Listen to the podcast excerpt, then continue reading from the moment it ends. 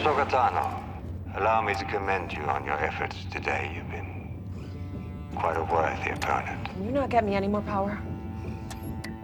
I regret we haven't met face to face, and perhaps now we never shall. Still, I know you because I knew your master. I concluded your strategies would be similar. One wonders just how similar you might become. Perhaps this is where a Ronin such as you belongs. Today, victory is mine.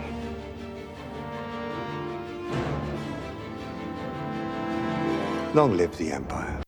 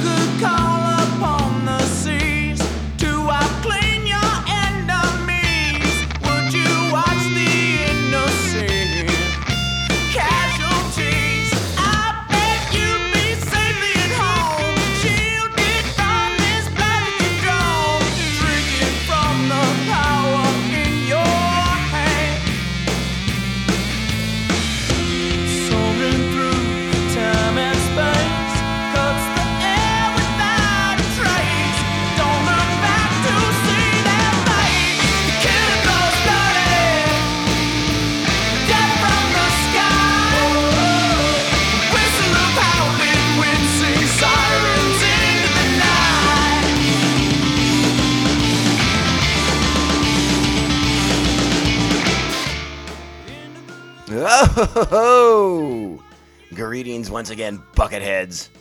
Mavar Tigar. Welcome to our 220th scintillatingly Skype-based episode of Mandovision. Nargai Tom.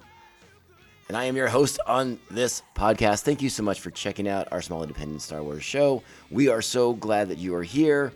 Please find us on social media. We're at Mando underscore Vision on Twitter and Instagram. Email the show at mandovisiontom at gmail.com. Make sure to like, subscribe, follow, and share this show with all the Mandalorians in your covert.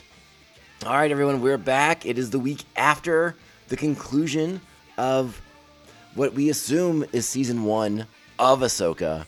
Uh, and we're going to be joining our good friend, uh, joining with our good friend Regan from the Come On Is So Good podcast uh, to discuss everything Ahsoka based and, and, and you know, I, I suspect there'll be a fair amount of speculating on, things to come for the next season of Ahsoka. I suspect it's only a matter of time before a season two is officially announced. You know, it, it's we're, we are not far removed from the writer strike being resolved, uh, and and there seems to be positive uh, energy, positive momentum going forward on a resolution towards the actors strike. Uh, and that that would probably be when I imagine like once those things are sort of resolved, once those those labor issues are resolved, I feel like it's only a matter of time before the, the, all these studios start announcing you know productions resuming, productions kicking off, continuations of series. All these things will start happening.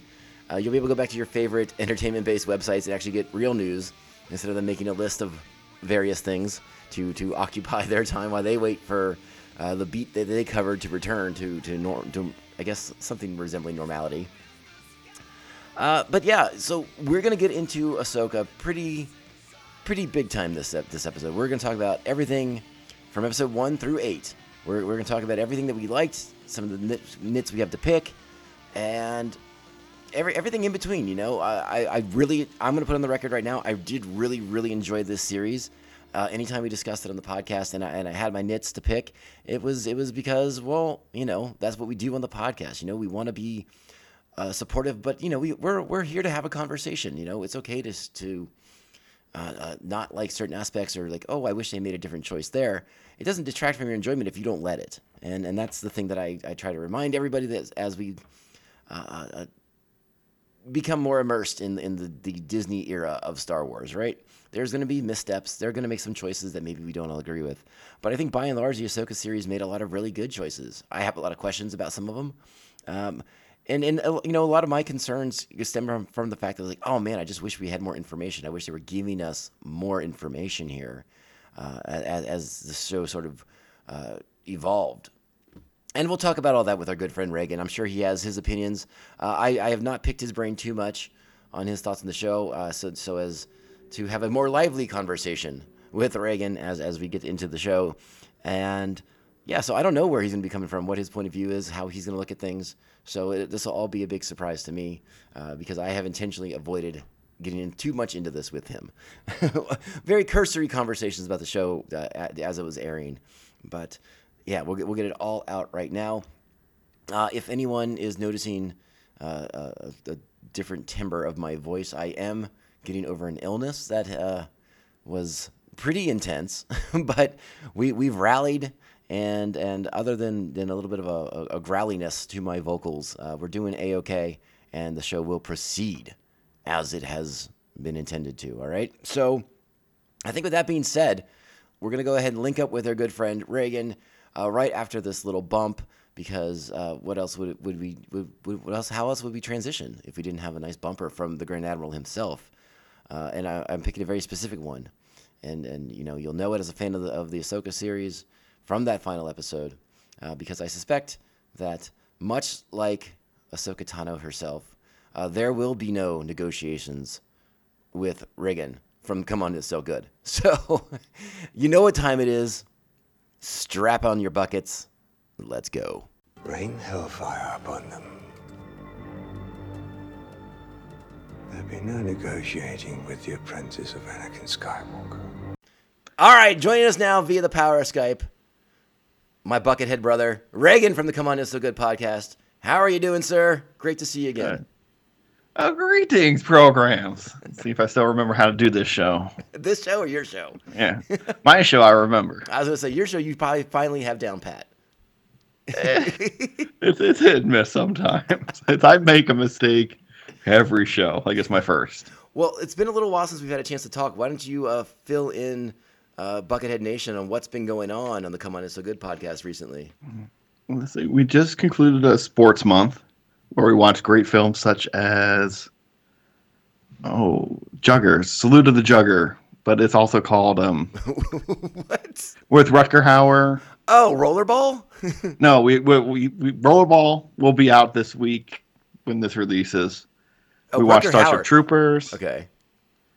So it's not surviving the game. I watched this movie a ton. I love it. It's Salute to the Jugger. I, I really threw you off with this question. I'm a little. Uh, you did, you did. I and I tried to, you know, if I record a lot of shows. well, you know, you got to make sure you don't you don't spill the beans for the upcoming ones as well, because you guys are Yeah, ahead. well, That's a we're we're about to do the Blood of Heroes. Is the movie I'm talking about with Rutger Hauer yes. from the from the 80s. It's great. It's a fantastic film. But Fortoberfest, our Hortoberfest, uh, should be starting next week. You also got the Running Man out recently too. Yes, that was part of our sports. Uh, you know, it's a game show, sports game show. Starship Troopers was in there because they play uh, jump ball for like 35, 40 seconds in that movie. You, you didn't want to do Harry Potter playing Quidditch or anything? Not yet. I'm waiting to watch Harry Potter with you so you can finally join the Potterverse. I'll probably have it one day. One day. we gotta watch an Alan Rickman movie. It is October. Oh You're breaking gosh. tradition already. I, so. am, I I am. I know. It's been it's been it's been it's been a rough summer into fall for me. That's for sure. I, oh, I know, World Traveler. I know. and Ahsoka keeping me busy. yeah, Ahsoka. We got Loki. Loki. Oh gosh, let's let's. Yeah, I know. We're not here to talk oh about my, that. Oh my goodness. It exists, though. We can't pretend it doesn't. yeah. Well, uh, but again, Han Superfest can fall when we want it to fall. That's true. We're in charge. We're the captain now. Well, let's get it into it because we're here to talk about Ahsoka. It wrapped up last week, eight episodes. Uh, Yep. Flew by, I think. I think it was eight weeks pretty Yeah. quick. Well, I guess seven really was like the hour long, or the, the two Yeah, episodes yeah. on the first day. It was, it was, it was two the first. Yeah. So, but I mean, it, it flew by. It went insanely fast. I loved the release schedule. I loved having to come out Tuesday evenings. You know, you watch them at your at your convenience. Have a podcast the next day. Worked out great for me. How about you? It did. There were a couple times when it was like eight thirty, and I was like, "Oh, you know what? Ahsoka comes out today. I'm gonna go watch it." And I like, "Oh, I'm getting blocked by the nine nine p.m. thing. Like it's old school television. It was really annoying at times." It was it was a little tricky a, a couple times. My my work schedule for the first stretch of episodes was was meant I wasn't home when it dropped anyway, so it would be out by the time I got home, which was great. The last couple of episodes, I was doing that that watching the clock thing. I'm like, ooh, it should be. It's almost six o'clock here. I can get that pretty soon, and I cue it up. And you know, when the shows used to drop at midnight, Disney wasn't so strict about like, oh, you might be able to find it like eleven fifty. you know, like oh, it's there already, ten minutes early, boom. No, they were real tight on that that six o'clock, nine p.m. Eastern uh, drop time. They were real strict about that, Yeah, I know. and I didn't care for that part of it. But still, it was it was nice to have the show here when I was not at work and when I was home from work. Yeah, I did enjoy that aspect. Not having to stay up till like one, one thirty in the morning. Nice. that's Appreciate yes. I didn't have to stay up like super late Monday night just because it's technically wink wink midnight. right. So, So that yes, that was nice. all right. So give me the give me the broad stroke here. Like overall, thumbs up on this show or thumbs down on this show. thumbs up on this show. I did realize things about myself that I am not the biggest fan of Rebels as I thought I was. Really? Yeah. There's a lot of stuff in Rebels I don't care for. Would you like to go into that a little bit? Because I suspect it may I tie mean- some things together here. I mean, any force sensitive animal, not interested. you know what one of my favorite parts was? When those stupid whales went through the minefield, I thought, good. I mean, I didn't want to actually see them die. I might say that on my podcast. Oh my god. oh my gosh. also uh, in the, the the climax ahsoka and the quote unquote good guys are chasing our hero and trying to get on his ship i was actively rooting against them So you're i was rooting against ahsoka in her own show and i was like i don't like being on this side so so your Thrawn love uh, Yeah. sh- overshadowed everything else in the show. yeah well then also he brings out this enoch dude with a gold face and i'm like "Oh, i love whatever this guy's about he didn't even have to say a word he just looked cool Yeah. Uh, well, It's old school Boba Fett, a- little surprised. we- Empire we- Strikes Back, where you're like, oh, that guy's cool. a little surprised we didn't get a big reveal on on Captain Enoch here. Uh, I'll Yeah. just, you know, played by Wes Chatham from one of our favorite shows from The Expanse. Yeah, they expand. So I was like, why aren't you dropping that guy's good looking face into the show? What's going on here? like, what's happening? I, I, I think he's alien. I think he's like uh, Dathomirian, or I mean, l- listen, so. I, I think he's gonna look like Maul, and they want to save that for a cool reveal. so you think he's like a, like, like a night brother? Yeah, and they don't want to pay for all the makeup until they have to pay for some of the makeup. I mean, Wes Chatham would be a pretty good looking Dathomiri, like a like a night brother. Yeah, he'd look pretty good. Yeah. He Yeah, do he, that. look, he has a great jaw for it. The it's gonna look. It's gonna look. I mean, pretty rad. Yeah, he's, he's gonna, it adds up. My my brother did think he might be like a zombie, like one of the the witch magic zombies. Right. Okay. But we don't we don't hear the other guys talk after they get dead troop dead death troopered, whatever, zombified. Like, right. Once once the magic comes into into play. Yeah. All right. So I know you and I had texted at one point during the show. One of the few conversations we had when the show was airing, when it was like, Yeah. "When's Thrawn going to be on this thing?" Because it did seem, Mhm. feel like it did feel like it took a little bit to get where we were going. Way Yeah. too long. They had to lay a lot of track, and you know, I was I was here for it. I was fine with it. It, it just I was sort of like, okay, we we can we can move this along a little bit faster. I, I wish the pacing was a little bit more up tempo. That's probably like my biggest critique of the series. It was like I wish things just happened a little bit faster. Um, but let's kind of go back to the beginning because like those first two episodes when they dropped, I think a lot of us, Re- Rebels fans or not, had questions like, wait, Sabine was doing what now in her downtime? like there's this now there's this, this whole period where we're like, wait, Ahsoka and Sabine were training as Jedi. A little bit. A little bit. Did, did, did that come out of the blue for you, or were you sort of like, Yeah. yeah, okay, sure, I see it. It- honestly, I was like, did I miss that in the end of the show? Because season four is a little wonky, where like I really have trouble focusing on it, okay, okay. and it involves Thrawn, and I still have trouble. And I've watched it multiple times to try and. Sure, there's a lot of threads they're pulling together there in that final season. So I, I was like, did, and it's been a, it's been a while. Okay. 'Cause I, I, I did do an Ahsoka catch up where I, like I reread the old book Yeah. Yep. and I, I watched all her like um, last like two years of Clone Wars stuff. And Perfect. then- That's nice. like I, you know, I watched a, a bunch of like, um, uh, what, what was that? Tales of the Jedi. I watched that Oh, again, sure. but just just just her stuff. Okay. I didn't watch the Dooku stuff because there's Dooku's not going to be in this show. I don't need to read Dooku myself. really? I mean, I could. It's good. It's a good watch. I actually am into that new verbiage, reduku. Yeah. We may have to Please. incorporate that into the show more. I'm kind of in on that. That's cool. I still got a couple seasons of Clone Wars to finish. I could reduku myself for a little bit. yeah. Anytime he shows up and they're they're back in the patch, be like, look, it's a Reduku episode where uh, All right, so so you've rewatched Rebels a couple times, and, and like you said though, you, you, you're not as big a fan as you think you are, or you thought you were. no, Okay.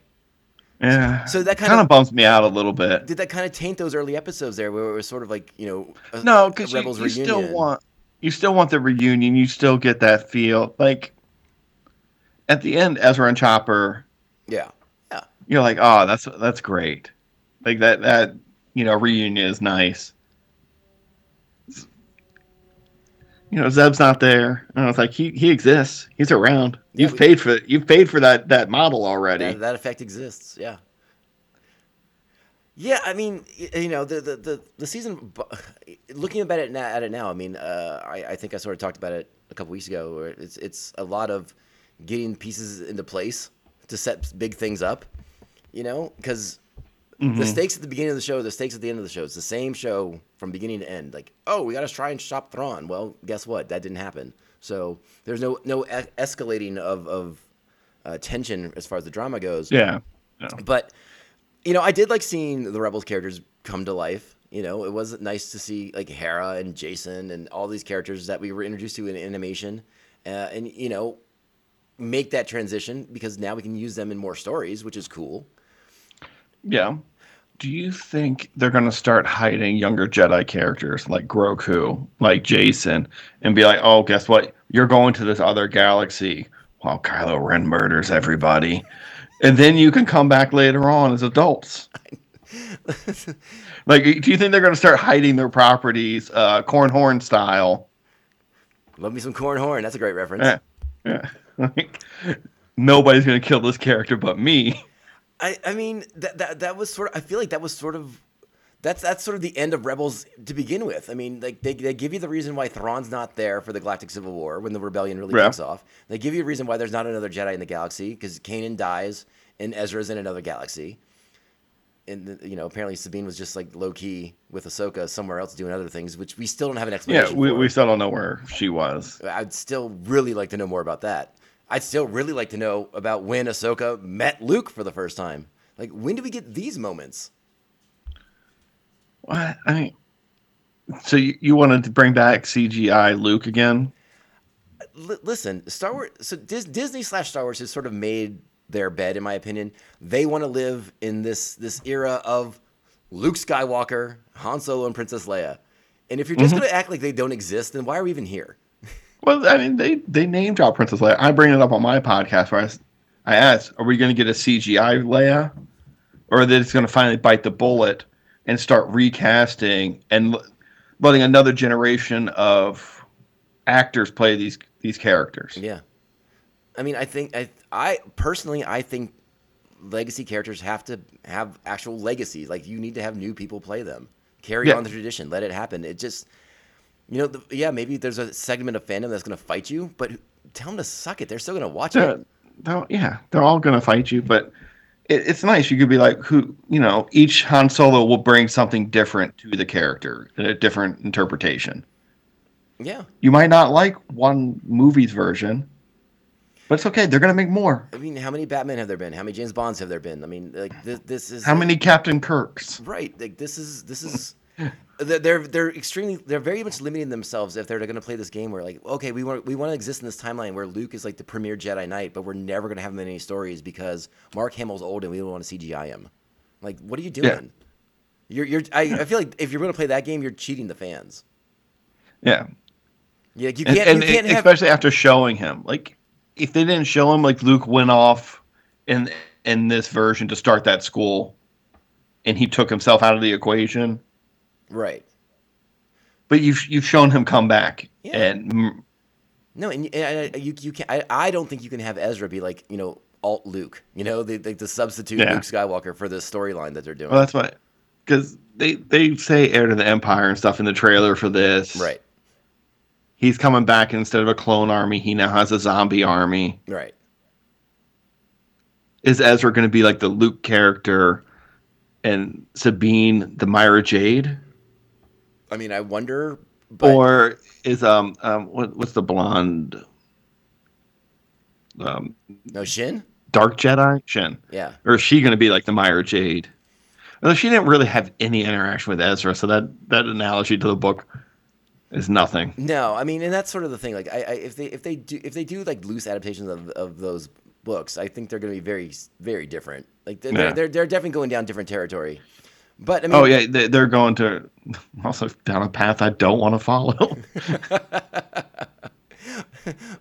So so. Uh, I mean, before I kind of get into more of the character stuff, like, like what was the biggest like when you say that? What exactly do you mean? Go ahead and elaborate. Get into it. oh, that it, it's um the father, the brother, and the the sister, the uh, The daughter, yeah. more more The yeah the daughter, the gods of Mortis. Mortis. Yeah. You don't want to Yeah. do that. You don't play that game. No, I didn't like the that trilogy of episodes when it first happened. I was like, oh, this is not my, you know, this is not my favorite Star Wars. But it's only three episodes. I honestly, I hope we never go back. And then they've hinted at it I mean, they've hit in Rebels. hint, oof, and they lean into it pretty hard at the end of Ahsoka. I mean, you're, Yeah, you're yeah, going yeah, back yeah. whether you want to or we're not. there. We're there. There's a big statue, and I was honestly, it was like um, at the end of Spaceballs when they're climbing out of the nose of Robo Maid, and I'm like, well, shoot. Yeah, I, I, mean, okay. But I, I, I get why people like it. It's, but I'm also because I really like the witches. I think the witches are cool. So I don't. I'm really conflicted. Maybe I maybe I haven't given it a fair shake. In my old age, I just shook my fist at it and ran from it. I, I mean, it's, the only thing I'm I'm sort of tired of with, with the Gods of Mortis arc is like I'm just sort of tired of everyone trying to figure out who represents who in, in, in Yeah. the Star Wars character. I'm just like, I just let them tell their story, man. You know, obviously we know that Ahsoka and the daughter are linked together because Yeah, she sacrificed herself to bring Ahsoka back to life for Anakin. Yeah. It was supposed to be a representation of the son, but I'm not so sure is very much the case anymore. And then I got tired of people telling me that Anakin's now the father, and I was like, he's dead. I don't, I don't understand. but let again, let them tell their story. Wouldn't Baron be the father at this point? And then I don't know, Jace or Sabine. I don't know. I'm just gonna love tell me. Let I'm gonna love yeah, tell me, I- and and then I'll probably be like, no, sir, I don't like it. when you're when you're getting into like force philosophies, I I, I think there's a lot of um, ambiguity, and I'd rather them just tell me the story Yeah, instead of there's like, a ton of wiggle room. Yeah, instead of me trying to like sit here and like oh, you know analyze things eh, with that without having you know try to put together like a puzzle without knowing what the picture is. You know, like I'll I'll wait. Show me the picture, and then we can figure it out. Then then we can contextualize everything properly. But I mean, yeah, I mean, you know, you, you mentioned it right there. They, they tease it right there. Baylan on you know on the on the finger of the statue, looking out towards Mordor to, to find the One Ring to rule them all, or whatever it is he's looking for. Like, Mm-hmm. what's he looking for? Come on, give me your best guess. Yuuzhan Vong. Namanor.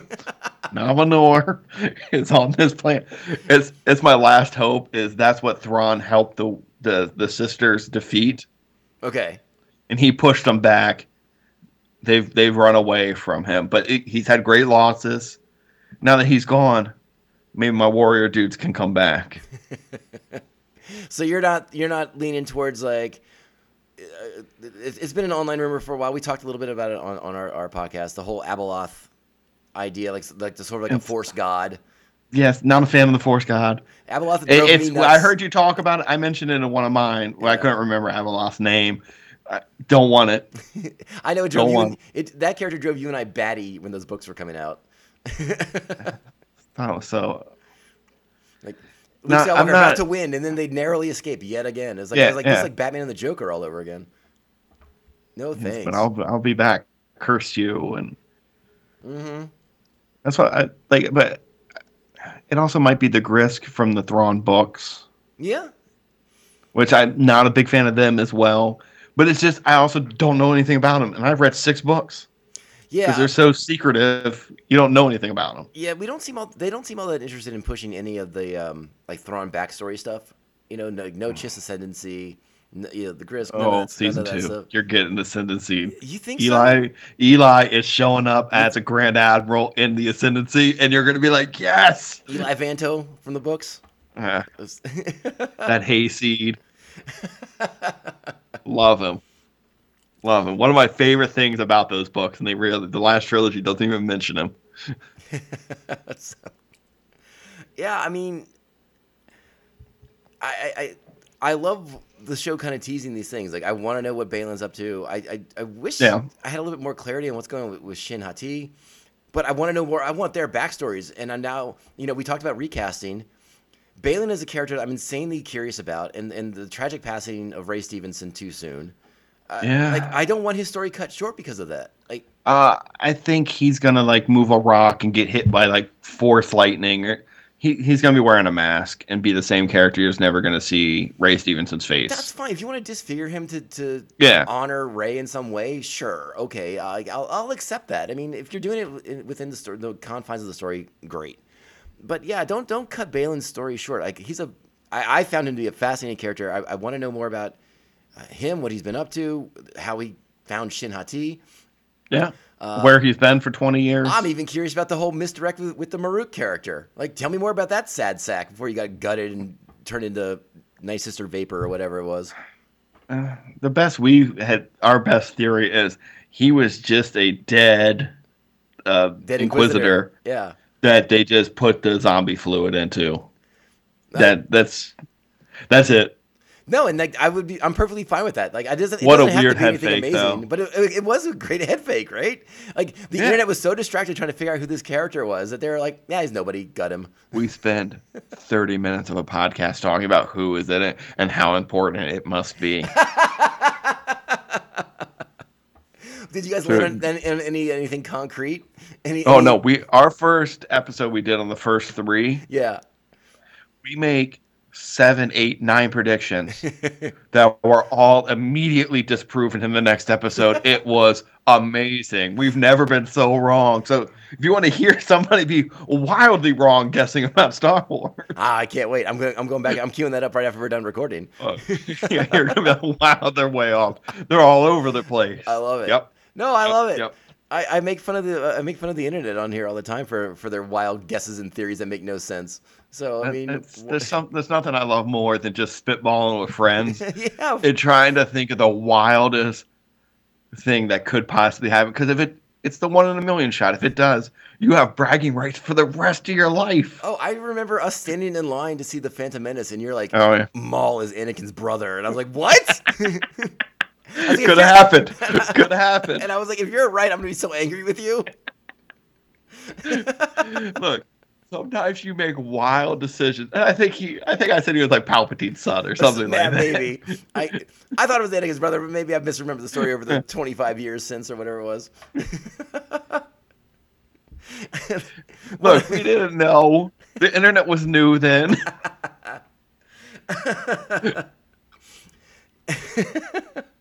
Yeah, so uh, I want to go back to something you touched on because, again, I I wanted to get your uh, thoughts, and uh, uh, clearly you and I are on the same page already. Like, clearly Thrawn's been doing something's been going on with Thrawn while he's out there, while he's while he's been in exile. He's fought somebody, right? Like they just haven't been like.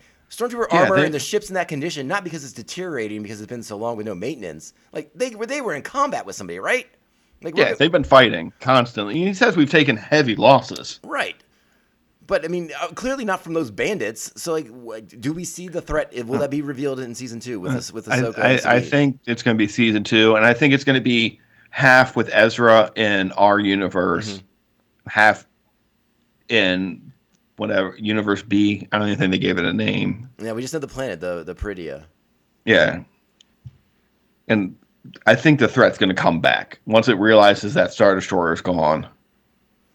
Yeah. Because if it's not, it's just Ahsoka and Sabine hanging out with crab people, you know, fighting raiders.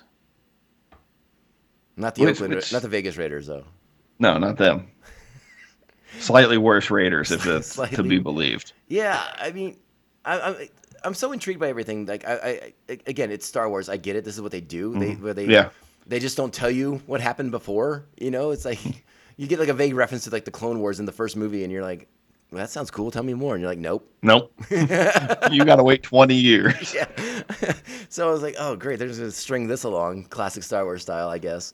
But yeah, okay. So where do I want to go next? Uh, I mean, what did you, what did you think of of Thrawn's alliance with the Night Sisters? Did like when you first Loved it. when you first read the Courtship of Princess Leia back in the day? Did you ever think the Dathomiri Night Sisters would be this big? No, I never thought they'd be anything ever. Like that book is so wild and crazy, and the fact that a couple of ideas from it have, have transitioned into the new canon, first you know being reintroduced in the Clone Wars, and now in live action as well. That's wild. They're, they're also retconning um, Battle for Endor, witch as she's a Night Sister They- now. they the one who that, yes. the one who turned into a crow. into a bird, yeah.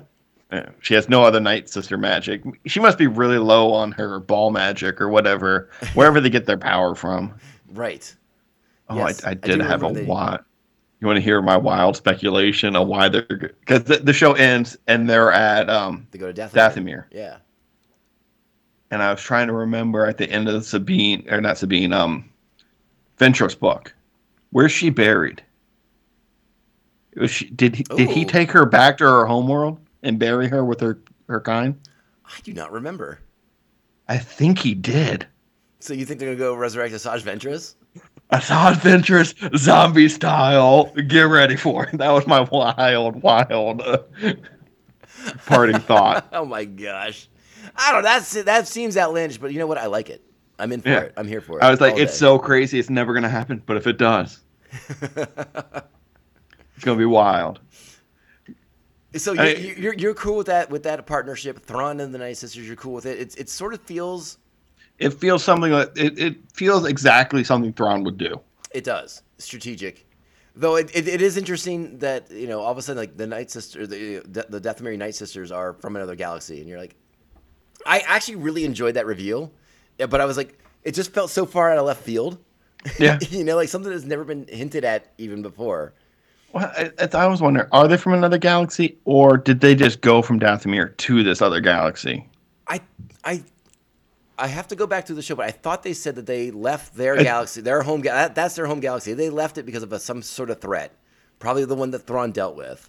Yeah, and- to go to mm-hmm. Dathomir, you know, riding riding the whales like like Ahsoka did to get there.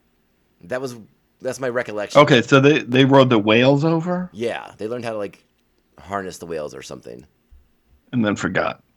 Well, I guess they're all dead. I'll have to go back to that, that first episode where they get to, to Peridea and we are introduced them, but, I, but I'm pretty sure there was a line about that, about how they uh, I, I, I guess the confines of their I'll- galaxy. she's building this big ring ship. I guess she has to because the whales can't take the Star Destroyer back. Well, I but they took it there. The whales can definitely take it back. Yeah, yeah, no, for sure. It's like part of their migra- migration pattern, apparently. Yeah.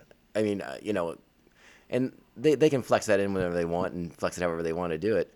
It, it does. Um, it that was sort of an interesting revelation, right? Like, not not only are the Night Sisters of Dathomir from another galaxy, but apparently, like a long time ago, uh, the Jedi would just go back and forth between galaxies. They made it sound like it was something that happened on a pretty fairly regular basis, and then it sounds like something must have happened to the to like for them to like destroy that tech or whatever they were using, because they're like, oh no, there's bad things over there. We don't want them over here. They've never done that in like the High Republic books, which I haven't read them. Uh, I mean, I'm I'm a little behind right now on on phase two, but like they've not hinted at anything extra galactic. Okay. I wonder if they'll start to hint at that. Because that's what, like, that's only a few hundred years, right? Yeah, yeah, yeah, yeah. It's not like the 10,000 that the Old Republic was. Right. And, and like the hundred thousand that they're teasing for like Dawn of the Jedi or whatever. Yeah. you know so and again, like I sort of, you know, I've talked about like, oh, maybe they're going to use it, you know, in in the Dawn of the Jedi book, like hyper gates were a thing. You know, they, you know, uh, uh, essentially Stargate kind of esque technology. You know, do they uncover that? Is that how they find get back to the main galaxy? Do they bring that tech back from the old expanded universe canon? You know, there's a lot they can do here, and I'm, I'm very intrigued by what the ideas of what they could. You you can't just pass matter through the force. So maybe So- if they think really hard while they're all on the ship, like holding hands, I was going to ask you about this because I, was- I was curious if this is what just the so you know at home, his eyes are closed so tight he's kind of annoyed at what I just said to him. Yeah, I was going to ask you if you thought that's what the Night Sisters did when they brought the Blade of Talzin into their oh, galaxy. A, a billion. Yes. Where else did it come from? That's what. Again, I, I, I had to Google. I was like, "Is that the same sword?" from the Clone Wars. Yeah. And I was like, "Yeah, it is." Okay. No, you didn't. You didn't like my Mary Poppins purse idea from Nah. last episode, where I was like, maybe they have like a, access to a pocket dimension, and they just keep all their cool stuff in there. Not so uh, much. Uh, You're how- like, nope. They just pass it. No, that's fine. But doesn't someone on the other side, while they're dying, have to open that pocket dimension and be like, "I'm going to hide my sword in here"? Hopefully, there's ancestors in another galaxy that will check Yeah. this pocket dimension when they finally get a fourth sister. It's, it's like dry cleaning. If you have the ticket, you're good to go. So Morgan Elsbeth clearly had that dry cleaning ticket with her. she had that ticket. yeah, so she brought it over with her. I am glad that they made her a night sister. I thought that was a nice touch.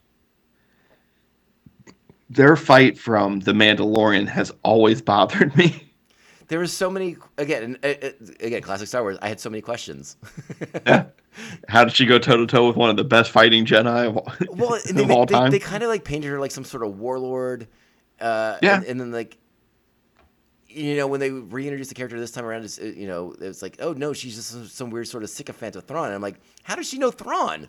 Like what? Like what are we getting at here? And then they talk about her. She, oh no, she's an imperial contractor. She built well, ships. yeah, she was a contractor making ships. yeah. So uh, that makes more Ron sense. wanted to get a ship. That all makes sense. Yeah, no, I'm, I'm down with it now. she And was then- probably a big booster for his tie I program. was like, that's the thing, right?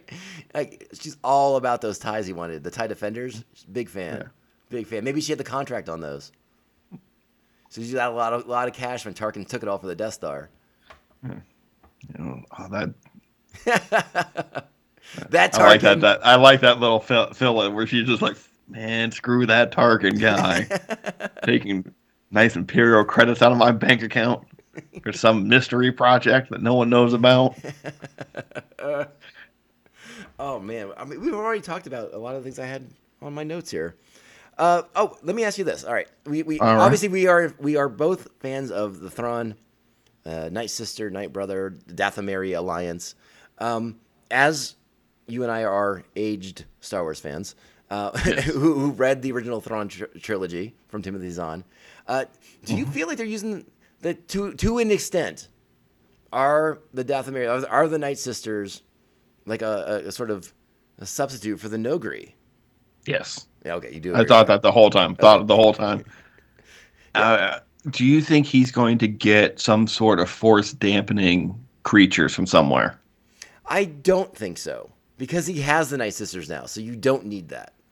that might not affect the Night Sisters. Because I, I, I also think that the Night Sisters are taking the the C'baoth role Uh, from the uh, books, p- especially if they or to reanimate. also. Baylan and yeah, especially if they were to reanimate Ventress, because you know ba- Baylan I thought might be the substitute for Joruus C'baoth initially, but clearly he's got his own agenda and he's doing his own thing. well, also Thrawn doesn't want to be near that dude. no, he doesn't like Jedi at all.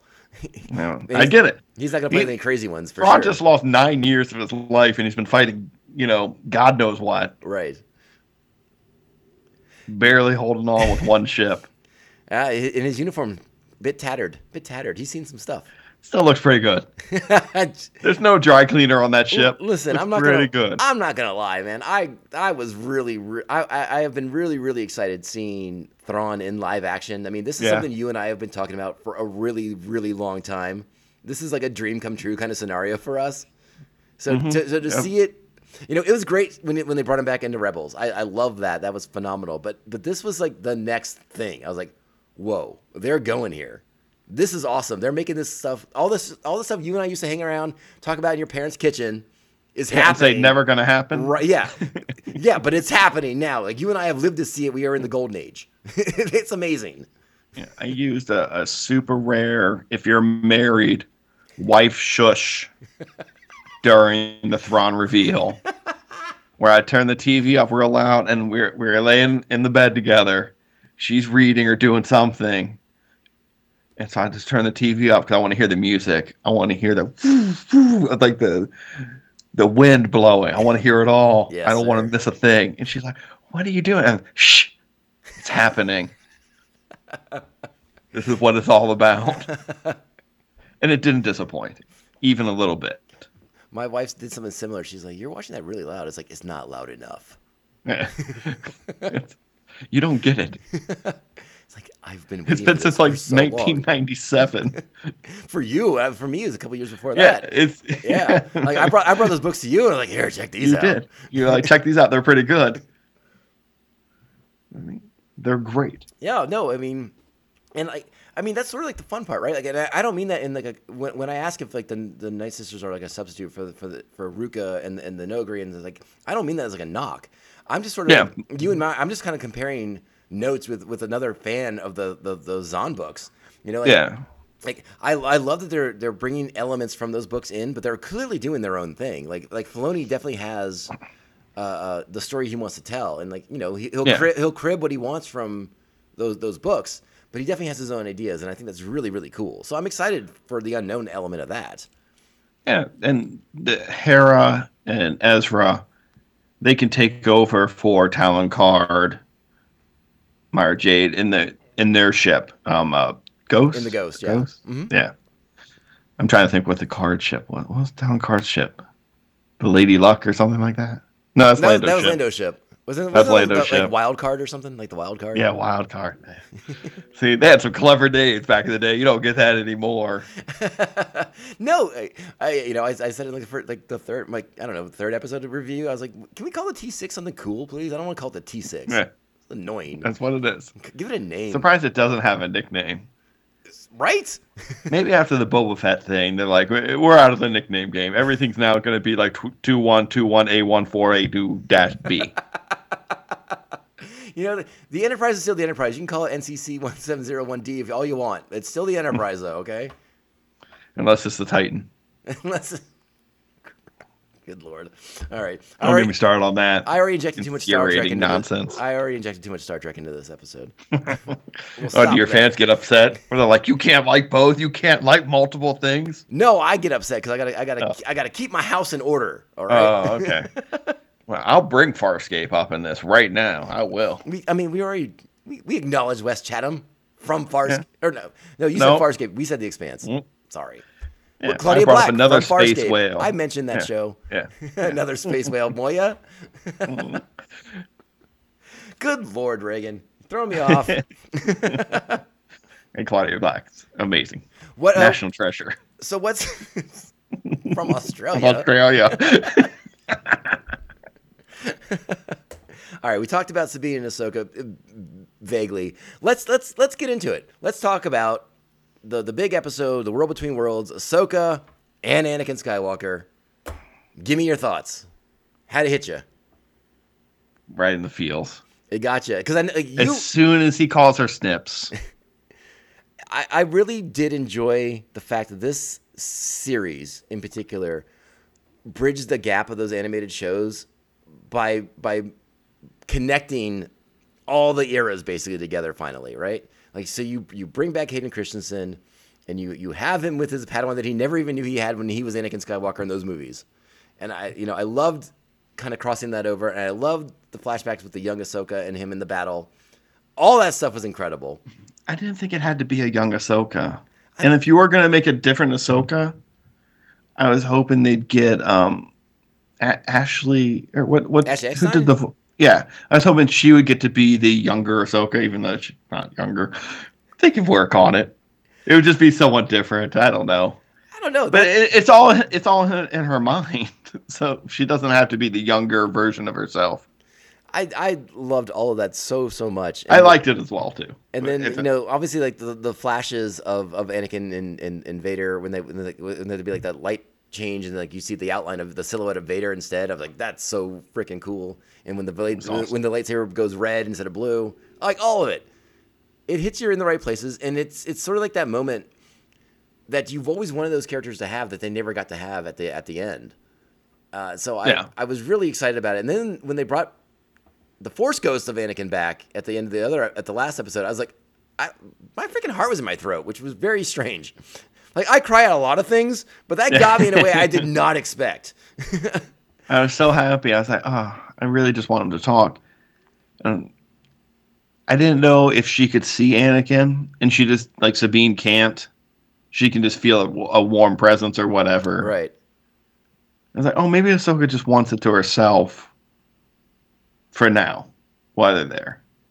it, it was uh, it was I, I thought it was a really cool uh, a moment for the Anakin character in particular because you know for a long time like I, th- I think you could look at it in in a sense that you know Anakin's failings are are, are numerous and he, he failed many people by by by taking that turn and in a sense he he still failed Ahsoka but in in many regards he gave her all the tools to to be who she is and to be like this amazing survivor of, of a character who's who's come a long way. So in a, in a sense, like they were saying that you know like like he, tries to tell her in the world between worlds is like she's part of this legacy now, and just because he made a horrible choice, doesn't mean she's gonna make a horrible choice.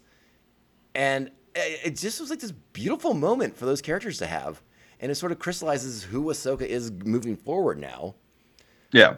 because again, you know, I talked about it in the podcast, and you, you guys probably did as well. Like those first couple of episodes, you're like, "Why is Ahsoka so grumpy?" you know, We we talk about like we don't know why she is like she is. She's not like she is in the show. That's for sure. And then I got shouted down because people can change in 20 years. And I said, I haven't changed one iota in 20 years. that is a factual statement, folks. That is true. I don't know if it's a good thing or not. Oh, I didn't say that either. I just said it's true. yeah. So, uh, and I like that after that episode, we get to the Ahsoka. I think we all sort of expected to see. You know, the one that- we saw Rosario play in The Mandalorian, more or less. You know, Yeah. not one sort uh-huh. of burdened by by the weight of being the Padawan of Anakin Skywalker, which again it uh, felt like something new for the character, and I'm not really sure it required exploring, but I ultimately sort of ended up glad that they did because you got those cool mm-hmm. moments between uh, Anakin and Ahsoka that that probably needed to happen at some point. I, honestly, I don't feel that enough of those moments. Mhm. I feel a lot of Ahsoka is just kind of staring, saying very little, Sure. and then fighting, and which which is cool. I want to know about the last twenty five years of Ahsoka, I know. I know. and we're getting, you know, just eye dropped little bits of Ahsoka knowledge. Well, and, and you know, there's a part of me that thinks that like now that they've season one again has moved the pieces around the board where they want them, so maybe now we can kind of explore more of these elements. You know, maybe season two, when it's finally announced, you know, they open up and it goes back in time and it shows what Ahsoka and Sabine were probably doing for the rebellion during, you know, the Galactic Civil War. You know what exactly they were up to. Kind of give us some hints of what was going on. Um, you know, stuff like that. What's that? Playing sabacc. Playing sabacc. Yep, fair. Clearly, it wasn't. It was not uh, uh, stopping Operation Cinder from happening. Which, uh, when you played Battlefront 2, did you think that was gonna be as big a deal in the new continuity as it is? Like, my goodness. No. I know I like the game. Yeah, but you're like, you're like, oh, Bill Burr's character from The Mandalorian, uh, part of Operation Cinder. Now, all of a sudden, He we- was there. We realized Night of a Thousand Tears. Oh, that was part of Project Cinder. Geez, Palpatine, vindictive, vindictive guy. Are you surprised? No, not at all. But it, it, it I again, I had no idea when Battlefront Two came out. They sort of teased like, oh, there's gonna be this compass in it, and like you'll see it in the Last Jedi when it comes out. It's on Luke Skywalker's table, and it means something to him. And like that was sort of like the big tease to the the connection for all the Yeah. continuity. Now apparently Project Cinder itself is just like everyone's like, no, that was cool. We like that element. We're gonna use that. We're gonna use it as a as a plot point. Yeah. All for it. Do you think they're gonna split this show into two, and we're gonna get a live action Rebel show with with Hera, Jacen, Ezra, Chopper? So I, I and then Ahsoka season two. But you think it, it's going to be, you know, um, Mork and Mindy spinoff from Happy Days? I have sort of wondered about that because I feel like there's a lot of story to tell, and if you try to keep it in one series, I, I it, it feels like it'll be somewhat limiting. You know, because you're you'll be splitting half of an episode with Ahsoka and, and Sabine on Peridea doing you know chasing after Baylan and whatever he's up to, and then you have to do the other stuff in the other galaxy. It feels like a that feels like a lot for one show. That's going to be like eight episodes again or something like that. That feels like a too much for one series. Es- Yeah. Especially the way the, way- the especially the way Star Wars seems to tell their stories these days. yeah, somebody's going to get shortchanged Right. In that in that transaction. Yeah, I feel like there I feel like there does need to be like a, a live action Rebel show at this point. And like why not? You know, those those actors and those characters are are here. They've been cast. They probably have big contracts and, and deals to be in multiple different things. Uh, I think you also have to wrap the Mandalorian into this at some point because they've obviously painted that picture already. You know, Yeah, I- I feel like- it's it's all leading to that movie. It all leading to that movie, exactly. So like as many shows as you need to tell that story are fine by me, and I think most Star Wars fans are here for it. So bring it on. Yeah. Where am I get? Where's Captain Rex? Where is he? I need to know. Rex is on my list too. Like, So surprised he wasn't in this season somewhere. I mean, you got like that little ca- that that little cameo during the, in the World Between Worlds. Mm. It wasn't enough. I get it. Not enough. I need the old version. I want to see him alive after the Empire fell. no, I mean that's completely reasonable. I totally get it. Like I want to see him crush a stormtrooper helmet, yeah, like on the battle, like on Endor, like just crush a helmet, Terminator style. I mean, you know that I need all the all the all the I need all the clone answers I can get. I need to know all these Yeah. things. I want to know what the clone like. No one, we still don't really have an answer. Maybe the Bad Batch will get into it in their in their final season. Like we still don't really know the ultimate fate of the clones after after the birth of the Empire. Like you know, I need to know these things, Yeah. Well, we, we see an old clone in Obi Wan. right? And you know, obviously, That's it. we Rex links up with the rebels at a certain point. Yeah. But, but I mean, there's a lot of clones out there still, and I don't know their fate, and that bums me out. Kal gets them to Mandalore. Well, see, so I you you, you bring that up, but like no joke, I'm rereading those books right now. They're so good, aren't they? They're so great. They're so good. They're, They're so, so, good. great, and I'm just like, you know, the, the the brilliance of these books is is is sort of like the simplicity that it, it requires, where it's like, oh yeah, no, like this guy's coming up with an exit strategy for these clones that he's raised that he considers like children, basically, like his children. Like, why can't Star Wars in its continuity tell me a story like this, where like somebody cares about the clones, actually wants to help them? Yeah, and it it was making like an, an underground railroad Right. You know, we saw for it- clones to get out. So and I think I may have mentioned it during Kenobi. Like we see an underground railroad for for force sensitive people. Yeah. Why don't we see one for clones? Why don't we see that for people who like who, who know they're about to be uh, uh um what's the word I want to use? Phased out? Phased out. That's a good word. I will go with phased out. That's a nice way of saying it. It's the P- most PC way. I can- Yeah. You know, and I'm sure that's how Tarkin pitched it at his original meeting. if, you want, yeah, if you want to be like a corporate guy, they're like they're a redundancy now at this point. Since you since you have enlisted officers, you know, from across the galaxy, they're a redundancy, a needless one at that, and they take up a lot of resources apparently. So yeah, I, give me those clone Yeah. answers. Like, let me know what they're up to. Why, I feel like we're off track, but I'm. I had to, I had to get that off my chest.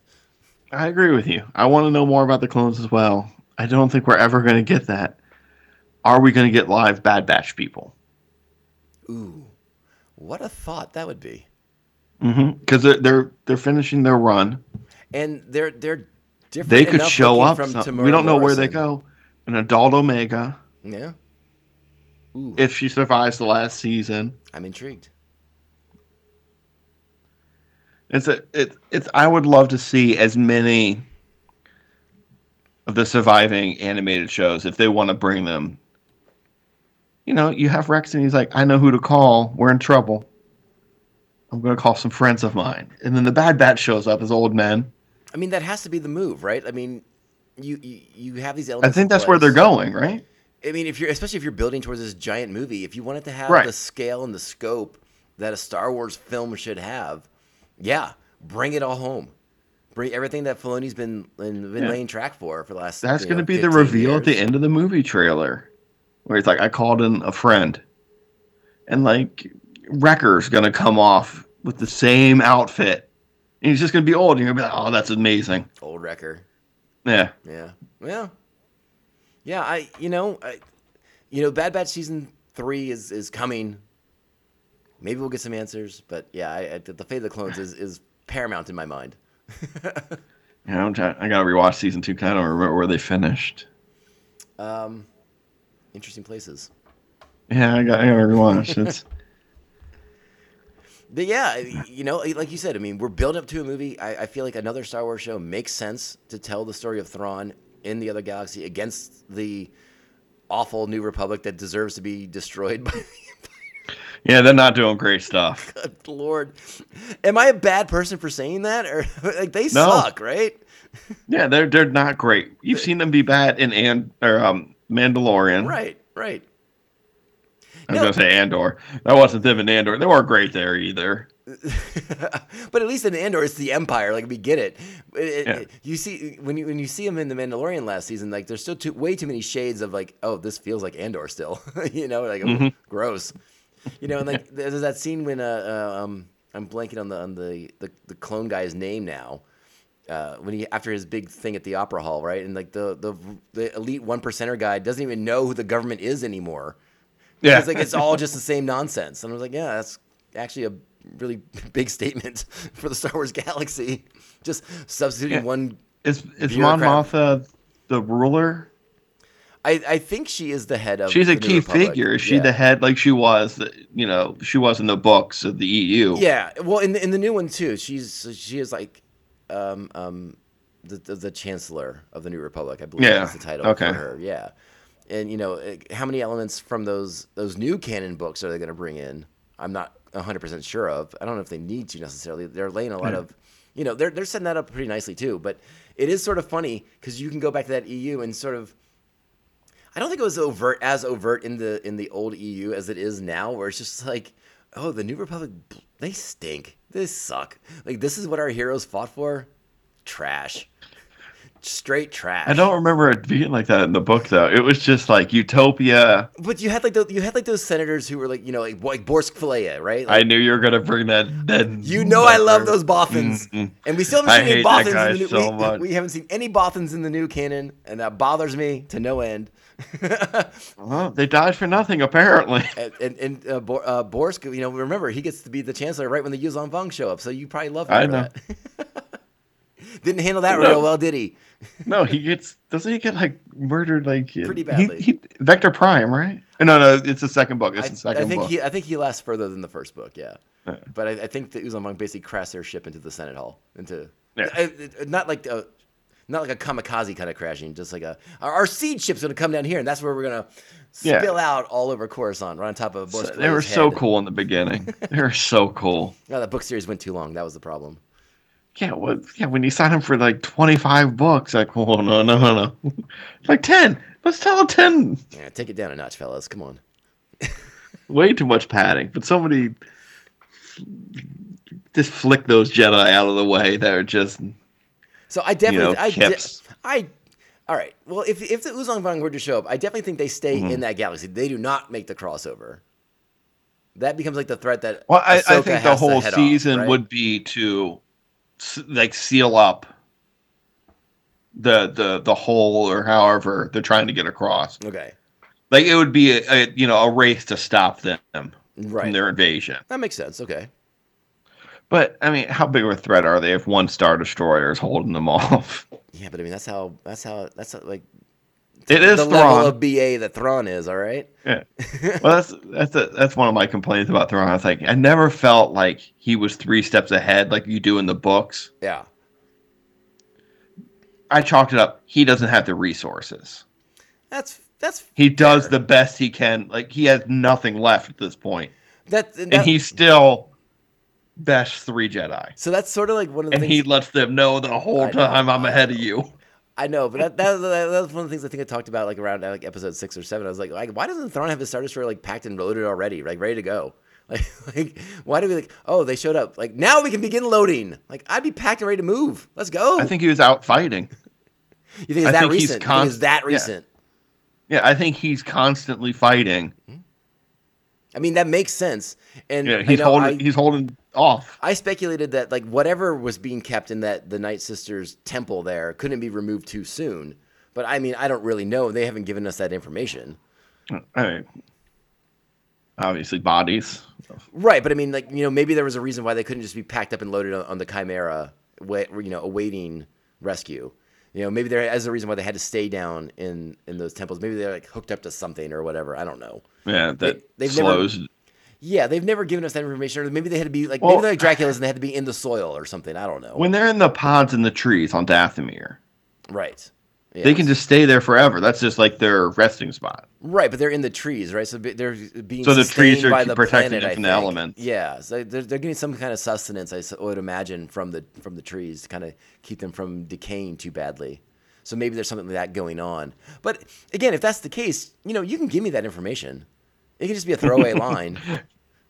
You know, uh, you know. Uh, again, I, the, I suppose the biggest knock I have on the show is like I just like I have so many questions. Just give me more information. Tell me more. I'm like I'm like Please. Starship Troopers. Like, would you like to know more? Yes, yes, I would. Tell me. Where's the button to, for yes? it's like, oh my gosh, just fill in some blanks for me, please. I want to know. That's that's my biggest knock on the show is I want to know more. Yeah, I definitely want to know more. And they gave th- there were zero answers, pretty much. Pretty much. Yeah. I mean, I guess you see the Mortis statue, and you're like, oh, I, I guess that's what he's after to to stop the cycle somehow. Yeah, I mean, you know, again, uh, tell me more. Tell me more about Baylan. Tell me more about Shin. I want to know what he's looking to do. I want to know, you know, he, he's such an interesting character. You know, he's not a dark Jedi. He, Thrawn calls him a mercenary. I mean, I Yeah. guess he is a dark Jedi. He's not a Sith, though. Um, Yeah, I, I I was calling him a dark Jedi Yeah. because he says he's not a Sith, right. but he uses the Force. Yeah, and he has like these orange, this cool like Halloween orange lightsaber. It's awesome. But uh, yeah, I mean, this is another character. Like, So he's mostly what, evil. What have you been up to? Like, wh- where were you during the Galactic Civil War? Like, you clearly were a Jedi during the Clone Wars, but did you walk away? Did you, you know, before Order sixty six, or did you escape from Order sixty Uh. What have you been doing? I mean, Thrawn has that information. I'm sure he looked it up Yeah, because they they have that database. I know, but I just, I'm just saying, as an audience, I want the information. Oh, I know. Well, you should go on Wikipedia and see if they've updated that's- the. But that's the the thing. That's, gonna, database. that's the thing that's going to annoy me, right? Like in in a year, I'm going to get like the, uh, I'll see a, the advanced solicitation for some uh, Star Wars Marvel comic where it's like Baylan Skoll's backstory right here, and I'm like, no, Yeah. I on the show. Come on. I was just gonna ask you. I was like, are they still doing like tie-in comics? Uh, not for not for this yet, but they probably will. It's Are they doing it for the. Mandalorian or any of the other shows? Uh, actually, this period they seem to be staying away from right now. They're, they're- they're letting Filoni tell his story the way he wants Oh. to tell his story. Oh, oh, I was like, I wonder if it's like an old school like George Lucas can't talk about this time period thing. No, I mean the the main Star Wars comics right now are, are currently really entrenched in the in the era in the in the period between Empire and Jedi. Um, and, then, Okay. and then you got a bunch of High Republic comics, and then like s- a smattering of, of like rando miniseries here and there, but like nothing really in like the the, the Mandalorian Ahsoka timeline. Yeah, like In the that- five that years like- after. Yeah, that New Republic era, not necessarily. You know, and the. All right, this is gonna be a cheap shot, but I'm not. I can't resist. The only thing that bums me out is I know Thrawn. You know, it's all obviously it's, it's all gonna go awry at some point because the First Order will rise, Yeah, and that bums me out to think that that's the next step. uh, it's okay. I, I got a fix for you. He Uh, lets them rise because he goes home to the Chiss Ascendancy, where he's been trying to get back to this whole time. He does honestly, he doesn't care about the Empire. he's over it. He's done. He's done. He's done. He, it, it's they lost. He's okay with it. He's keeping up appearances to keep his men in line Yeah. and to be to be the leader they need. As soon as he starts smelling unknown regions, he's going to send a little message out for a Skywalker to come and pick him up. I I did really like uh, when, when you know when we get to, when we finally get to that episode where they they introduce Thrawn, and you know he's he's he's coming coming through the stormtroopers and they're chanting his name like this like Mhm. like this cult like sycophants. I love that so much, and I Yeah. wish they had done a little bit more with that. Like I wish we kind of had a, the chance to. I wish there would be a character that would kind of give us uh, that that imperial perspective on why Thrawn is the leader that that commands this kind of loyalty and respect. You know, we're, we're, we're as an audience who doesn't know that character, we're, they're just being told these things. Yeah. I want people to that hasn't read the books. so- Yeah, I want people to see that Thrawn is is a good commander who's worthy of this sort of admiration. Yeah. And you know, I don't I don't think any of your brothers read through the books. I mean, like for them was was Thrawn like a compelling character or are they sort of like tapped out? They're like I don't know who this guy is. Brian's basically like I'm tapped out, and and honestly, I go crazy like when he shows up in that in our podcast, where I won't stop talking about how much I love him, how cool he is. you know, it's it's you fall in love, and then you see a new version of that love, and you fall in love all over again. But Yeah. they they see him as cool, but they, it's not the same level that you or I would have because we've been so into the character for so long. Yeah, we're and we're nuts. So- Oh yeah, too. I mean, we are But Thrawn sycophants. We would be chanting his name too. Yes. Oh, So- I was the whole time. and that's why it's. I don't think he because they're gonna need a main villain for the movie that's coming. All right. Yeah. I mean, I mean, you're you're building Right Thrawn now, all we have is Thrawn or or maybe Force God Okay. Sure. can shoot through, and that's why I'm hoping it's the Vong. Because then you can get the Chiss Ascendancy to come through. You can get a bunch of people. I'm perfectly happy with Thrawn being like the main bad guy here for this big film. Like, like, like, let's use these shows to keep propping him up and him building this new empire. Like him, or, you know, organizing the warlords. You know, we, we saw Yeah. in, uh, was it? Is the Mandalorian? Right? Mandalorian. We, yeah, Mandalorian. We, saw. We saw. Yeah, Pellaeon Pellaeon. shows up with a glorious mustache. Yeah, I mean, like, yeah, like, like, Thrawn has allies in this galaxy. Let's see him uh, uh, uh, bring the Imperial remnant together. Let's see him bring the the Night Sisters back. Let's see him continue to bring allies to his side of the fight. Who all, all these characters? I mean, like I said, the New Republic's a joke, and we can't be the only ones who see it. There's probably a bunch, No. of, bunch of people in the galaxy that are like, you know what? They do suck. these these rebels, these clowns, they know what they're doing. Like, uh, bring back, you know, order. Bring back the Yes. empire. Like, you can build Thrawn into that villain, but at, at the same time, you have to show us why he's different than Vader and the Emperor and all the other Imperials that have come before. And He's doing it for the, greater good. but that, the greater good. That's the one thing we haven't seen yet from Thrawn. Is like, why does he command this level of respect? And I really wish they get to it. Also, he he joined the Empire to stop a greater threat for the Chiss. We still don't need. We assume it's the Grysk. Right, and but again, you are bringing elements in from the books and that maybe don't actually exist. I don't. They're new books though. They haven't been discounted They yet. haven't been discounted yet, but you know they're they're they're going to pick and choose what elements they want to incorporate. yeah. You know, but I mean, I don't get me wrong. I'd love to see the Chiss Ascendancy show up. Uh, I'd love to see more of that stuff. Like, bring it. Yeah. Ar'alani show up. You're gonna lose your mind. I'm gonna lose my mind. It's gonna be phenomenal. I can't wait. So like uh, the the the possibilities are endless. I just I just I just want there to be some at some point there has to be some kind of character who can explain Thrawn to an audience who maybe doesn't know him of why he is to be respected and feared at the same time. Yeah. You know, we didn't really It, get it's that. it, it's gonna be his first engagement with the New Republic, where it, it's gonna be just like in the original trilogy, where Thrawn shows up with like one star destroyer against, I think, a big fleet. Mhm. And I, f- I don't even remember how, but he wipes out that entire fleet, and they're like, "Oh no, what just happened there?" Is he gonna go looking for dreadnoughts now that he's back? He's gonna look for a fleet of dreadnoughts that are missing. That's a deep cut. That's a deep cut right there. I forgot all about the dreadnought. Oh yeah, I mean, come on. that, that fleet that just jumped away till it was convenient for it to jump back. Hey, yeah, but he figured out where it was and jumped back too.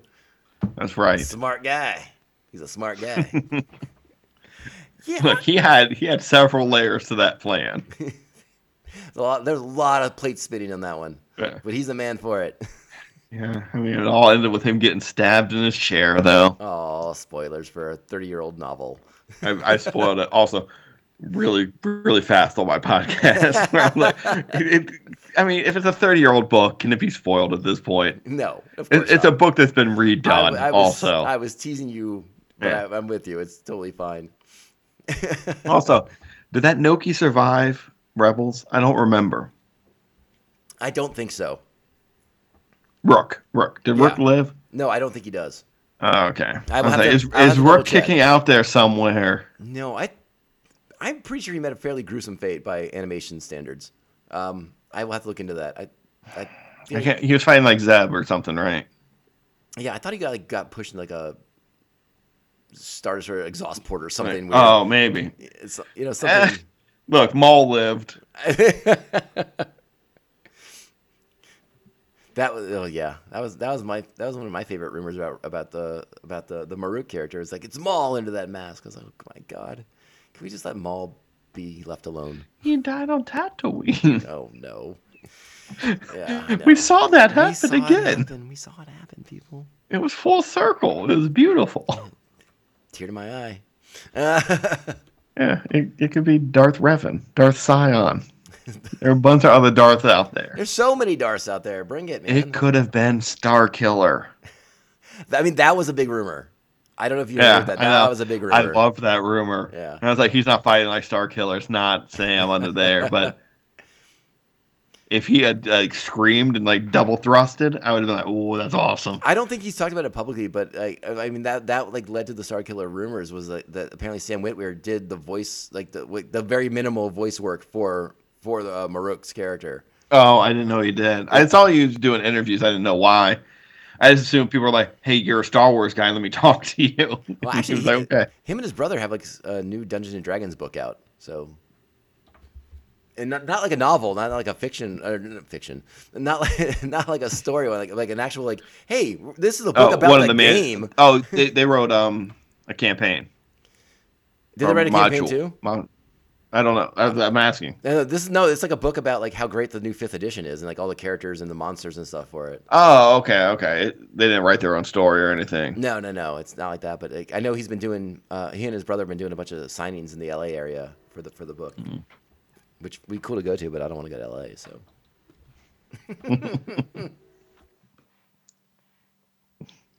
yeah, I don't know.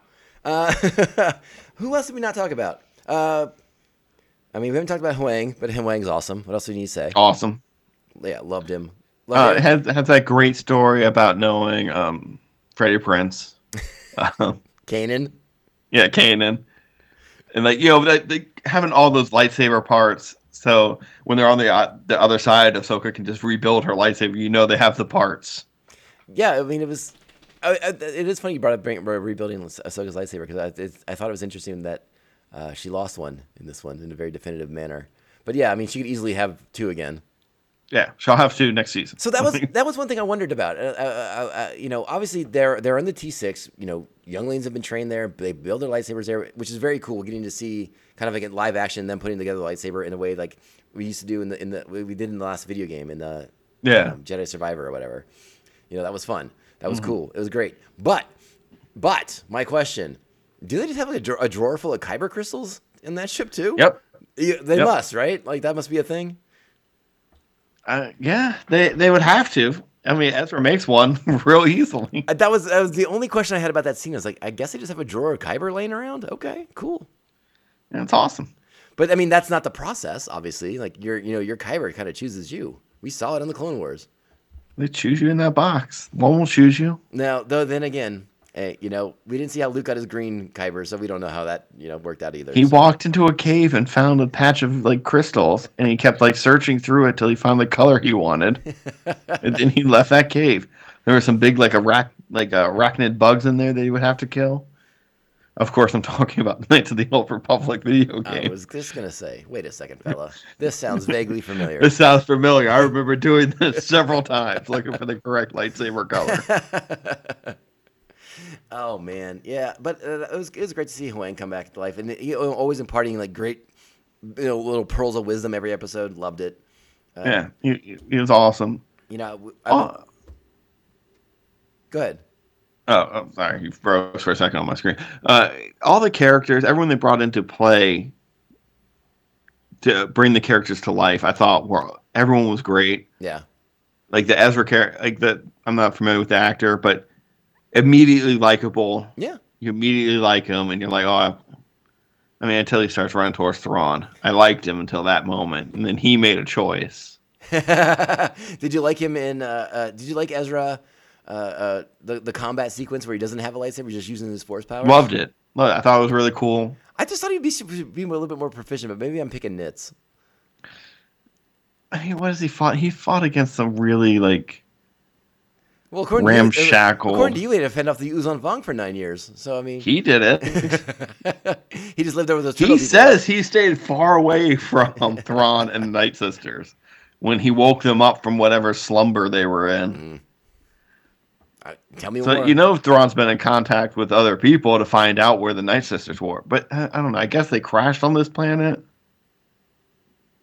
Yeah, I mean, like, they they what th- uh, the Empire, like Thrawn and his forces. Thrawn, yeah. Yeah, I mean, like, I'm assuming that's just where you know the the Purrgil come out of hyperspace, and, they, and that was where they were able to kind of like be released or broke free or whatever at that point.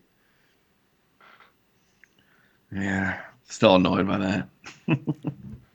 I mean, the you know, looking back on it, like I love the explanation for why Thrawn misses the Galactic Civil War, but now, I, now, knowing what they're doing with Star Wars now, I'm like, oh, this is even cooler because it's a fun way to bring him back too. Yeah. You know, and and you you know you have to wonder at the same time, like, did Filoni have like an idea in his mind to do this all down the road at some point?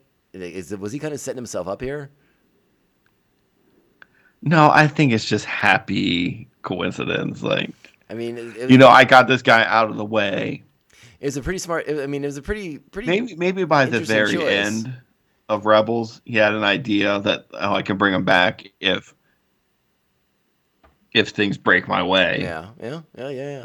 Yeah, I mean, I, I'd love to know a little bit more if he if he'll ever talk about like you know uh, yeah when the final season I had an idea for another show, I didn't you know I thought it might be an animated sequel down the road, you know, but like once the Mandalorian came out, maybe he's like maybe I can adapt this at some point. Maybe the technology's finally here to do this in live action. I don't you know I don't know. I, I'd be curious because like it was an interesting choice for the way he removes Thrawn and Ezra from Yeah. the conversation in the in the Galactic Civil War.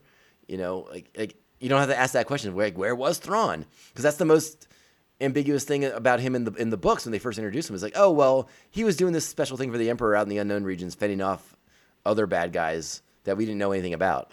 You know, you know, it makes sense in the book, and it sort of sort of intrigues you to like, oh, what's going on in the rest of the galaxy? But at the same time, it's like, well, that's kind of convenient at the same time.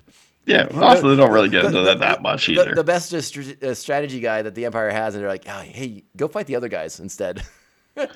I don't see with the old Thrawn thing. I would have just preferred that he heard the Emperor died, and like he was like, "Nope, not on my watch," Not and he just shows watch. up. Like he, you know, he's out there in the unknown regions, but that's his his, his kingdom. yeah, yeah. I mean, And, you know, he heard his boy died, and he's like, "No, I gotta take care of that. I don't like that." Uh, again, regardless of, of what the motivation was uh, for the choices that Filoni made at the end of Rebels, I'm super glad that he's bringing it back and, and, and kind of paying it off and, and uh, giving us old head fans like us, you and me, that, Yeah. that, those kind of moments that we've been talking about for 30 plus years. It's, Yeah, it's awesome. awesome. It's awesome. It's awesome. So even even if it is going to be something of of I don't want to say like watered down, but like a, a, a modified version of that that amazing Thrawn trilogy, um, I'm here for it. But I do want them to bring. I, I want them to figure out how to bring in the characters that need to be here for it. Like they, they got to figure out the Luke thing. They got to figure out, you know, if they're gonna do something with Leia and Han. I mean, Just recast and let's go. uh, that's my plan. Aaron Alder Give give the next generation of actors a chance. Hey, Er- you know, you know, I'm a big fan of uh, Alden Ehrenreich's Han Solo. Yeah. Bring it back. So Let's do he's it. the right age to be Han Solo right now. Yeah, and we can we can just gloss over the whole Han Solo as a deadbeat dad thing. We'll just you know like we'll have a young Ben Ugh, there. It's perfect. Please, please, they, please. Yeah, show me some nice moments with this kid before he decides to be a deadbeat. Yeah. You know, like let's kind of like You know, bring Lando in somewhere. Yeah. And have Lando just be awesome. I was gonna say I don't want to say I don't want to say like like let's redeem the characters that the sequels ruined, but we we, we kind of need to redeem the characters that the sequels ruined a little bit here. You know, our, our heroes got a little little tarnish on them in those sequels. We need to kind of show them in, in the good light again.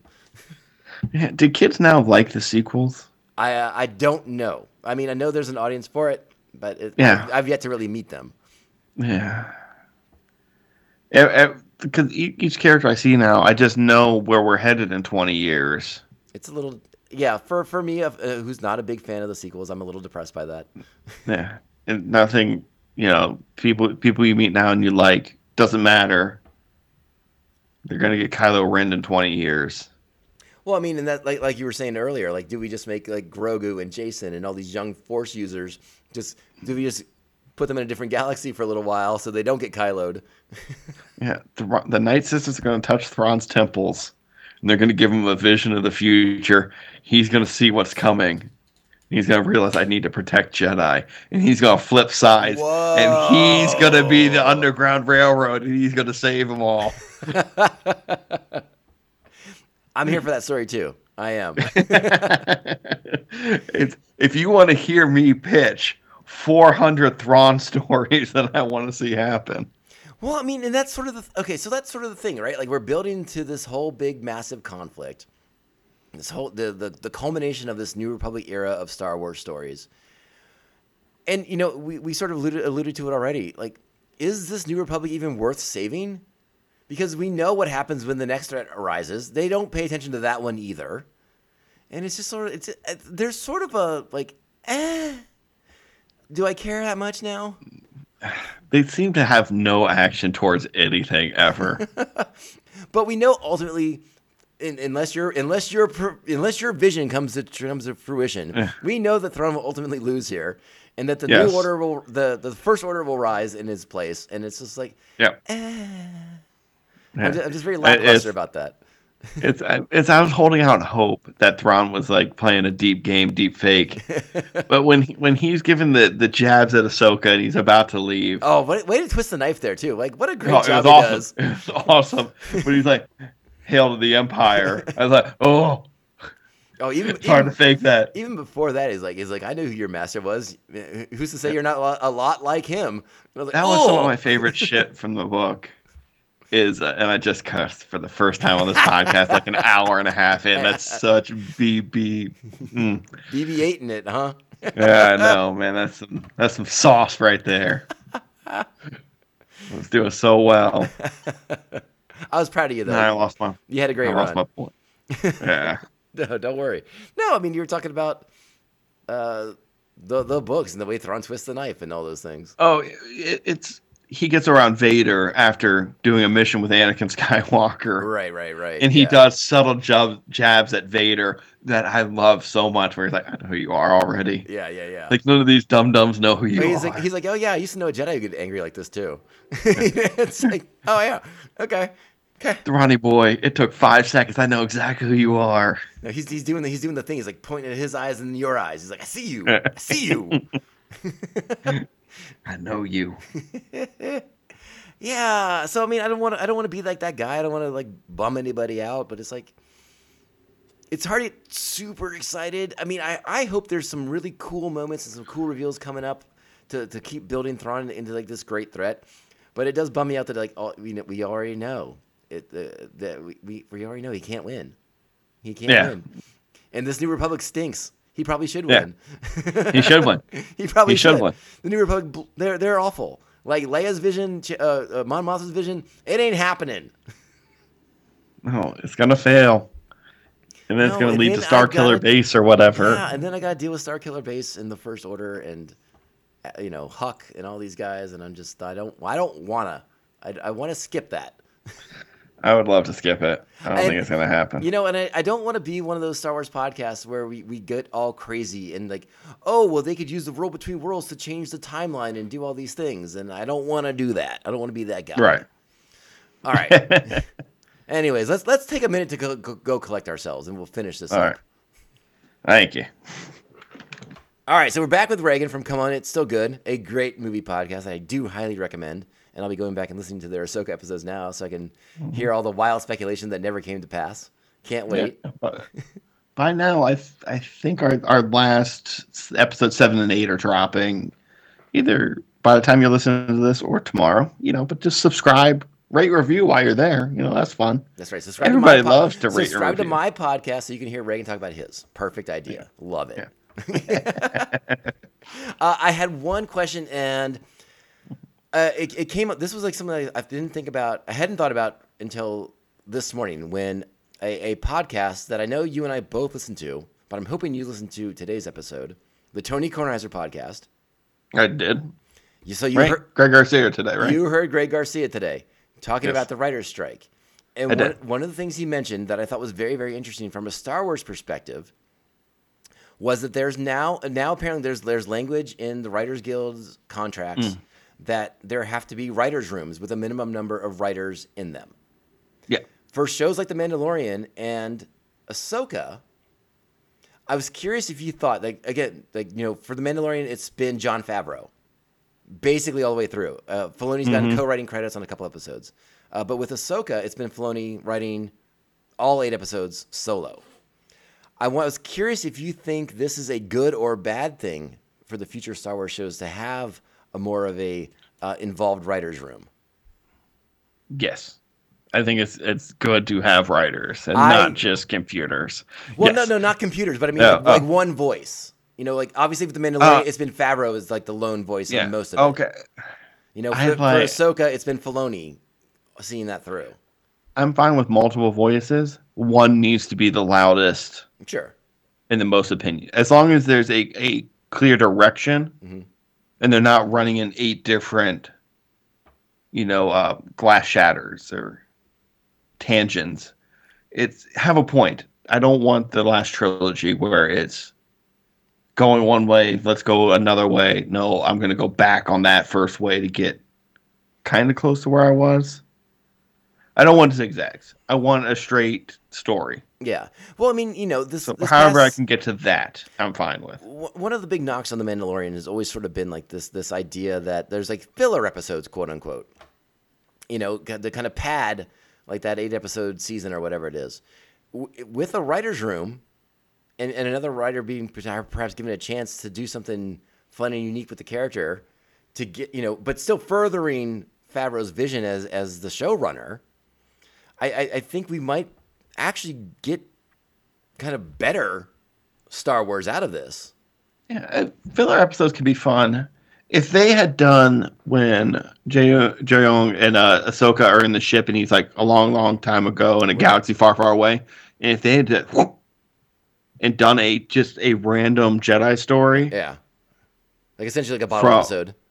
yeah, a bottle episode from like a hundred years ago, That would have been cool as heck. yeah, it would have been awesome. Yeah. I know. I mean, I'm with you.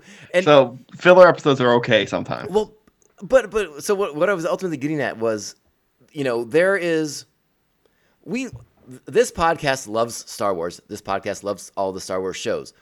However, there is one Star Wars show that has been just like the cream of the crop. And that in this my, this host's opinion has been Andor. And Yes. that was a show with a writer's room. It had Yeah. Tony Gilroy's vision and direction, Yeah. and, and they, they knew what the, the where the goalposts were, but they had different writers writing different episodes to further that story, to continually ratchet up the tension, to drive the drama. That show does not have filler. that show was so intense. I loved it. Yeah, it does not have filler. It does not have fluff. Like that is a, a that is as lean and mean as a show as you can get, and it had multiple writers, uh, accomplished writers at the very least. Yeah, but it had a spine. But it, yeah, and like, these guys adding to what Tony Gilroy wants to do, and I think if you bring in the right people, you can have people adding to what Favreau wants to tell in The Mandalorian, adding Yes. to what Filoni wants to do with Ahsoka. Um, I, I, you know, I don't know how this will all shake out as far as Disney goes, or if they'll just be like, oh, here's a writer's room, but like, Filoni's still doing what he wants to do, or here's a bunch of writers, but like, you know, Favreau still overrides everybody. I, you know, I don't know, but I look at that gold standard that is Andor, Yeah, and I'm that like, that's what I want. That is something to aim for, baby. Yeah, it, it's you. You have the spine, and then the the eight writers fill, or the seven other writers. Yeah, and fill you know, it and, in. and maybe you know, and you know, I don't know what the minimum is that with the new- with the new contracts, or if it's based on per episodes or blah blah blah. Like you know, maybe with an eight episode show like The Mandalorian or Ahsoka, maybe you only need three writers. Sure, okay, fine. You know, and and you know, and it's still Filoni's vision, but you're you know you're getting a couple different voices out there, kind of furthering the characters in a couple different directions. And Filoni's ri- worked in writers' rooms. I mean, that's what Clone Wars and Bad Batch and Yeah. Rebels have been. So I'm kind of intrigued by the idea of this. I want to see if it happens on Star Wars. I do feel like sometimes the Mandalorian's been like too much of one voice. Like let, let's add some voices to it. I'm more voices is never bad. Yeah, like I, like I said, I Even I, if they don't agree with you, you could at least have a dialogue or a discussion about which is the best way to go. Well, I mean, and it's good. You know, Favreau's a collaborative guy. I mean, he you know he, Yeah. he brought Filoni aboard. They co-wrote the Ahsoka episodes for season two of The Mandalorian. You know, let's let's let, but let's let's give some other guys a chance, or uh, guys, I shouldn't say it like that, but like other writers a chance to Yeah. you know, get their their paws on these characters and do something cool with them. Give them a chance. You know, a lot of great writers. Remember, I, I want to bring up Star Trek again, but Star Trek Mm. had a lot of great writers because they had an open submissions program. Yeah. That's how Ron Moore got started. That's, how, I was gonna say that's how Ron Moore that's how and a bunch- also, Braga, right? Yeah, a bunch of great writers got their start because of open submissions. Now, I'm not saying Star Wars needs to go that direction, but that's how you get No, a lot of color and a lot of different ideas, and you explore different elements of, of the Star Wars mythology by having those different voices come in, come into I mean, there's there's already a lot of different voices from comic book writers to authors that they could bring in for just idea sessions Yeah, I mean, it, uh, or collabs, whatever the kids are I, calling I, it I'm now. sure there's a bunch of great creators in, in, in Hollywood who want a, a, a, a crack at writing some Star Wars, and if they can get an episode of The Mandalorian, they can get an episode of Ahsoka. And again, you're still furthering Filoni and and Favreau's vision, but you know, y you just get a chance to kind of add to it as opposed to just having it being. And again, I, don't necessarily agree with the knocks on the, the filler episodes, but you, you kind of take that away. And I just want to know your Yeah. opinion if you sort of agreed or disagreed. Yeah, I agree. I agree. And I like the filler episodes also, The Mandalorian. I, I- never felt it like it was a side quest like I some never people did do. either. I never gr- agreed with the side quest argument, but if you wanted to really make It's a universe show, building. like you said, you know, just have a this amazing through spine for your episodes, like like Andor did. A Yeah. writer's room might be a really nice touch. Andor was so intense. I couldn't handle some of the episodes. Like Oh, the, the heist, the I original a heist. heart attack. oh. Ah, like just thinking about it now, like my my back got clenched. No, I, I- you know, And I know that he makes it out. I've seen the movie. I know he I know he's fine. But you oh, know what? I'm gonna be tense whenever Andor season two happens. Oh yeah, oh yeah, oh yeah. Yeah, this And I, just- know he's fine. that was the last thing I really wanted to say. Uh, is, are there any other elements of Ahsoka you want to address right now in this very public forum to get off your chest? I mean, I feel I've laid my soul bare. I mean, Thrawn's the best. He should win. Always. always, always, and forever. Chiss Ascendancy. I, I support you. you're you're my government of choice in the Star Wars universe. You know, it's. I so- don't know a lot about you.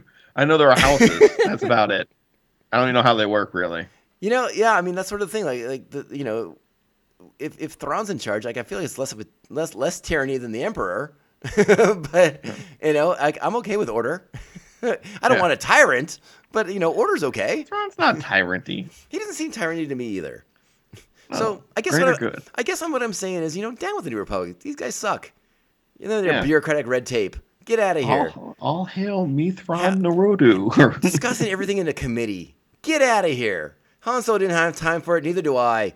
Yeah. But the Ahsoka show, I loved it. S- lightsabers, space battles, all the things I wanted in a Star Wars show, including a great villain who I want to see more of. Uh, you you expand the mythology. You're giving us a bunch of new stuff. Yes, I want more answers, but I was here for it. I I love the episode. I love the show. I can't wait to rewatch it. I already started rewatching it. I'm having a blast. I think the Ahsoka show was a winner. Big big thumbs up for me.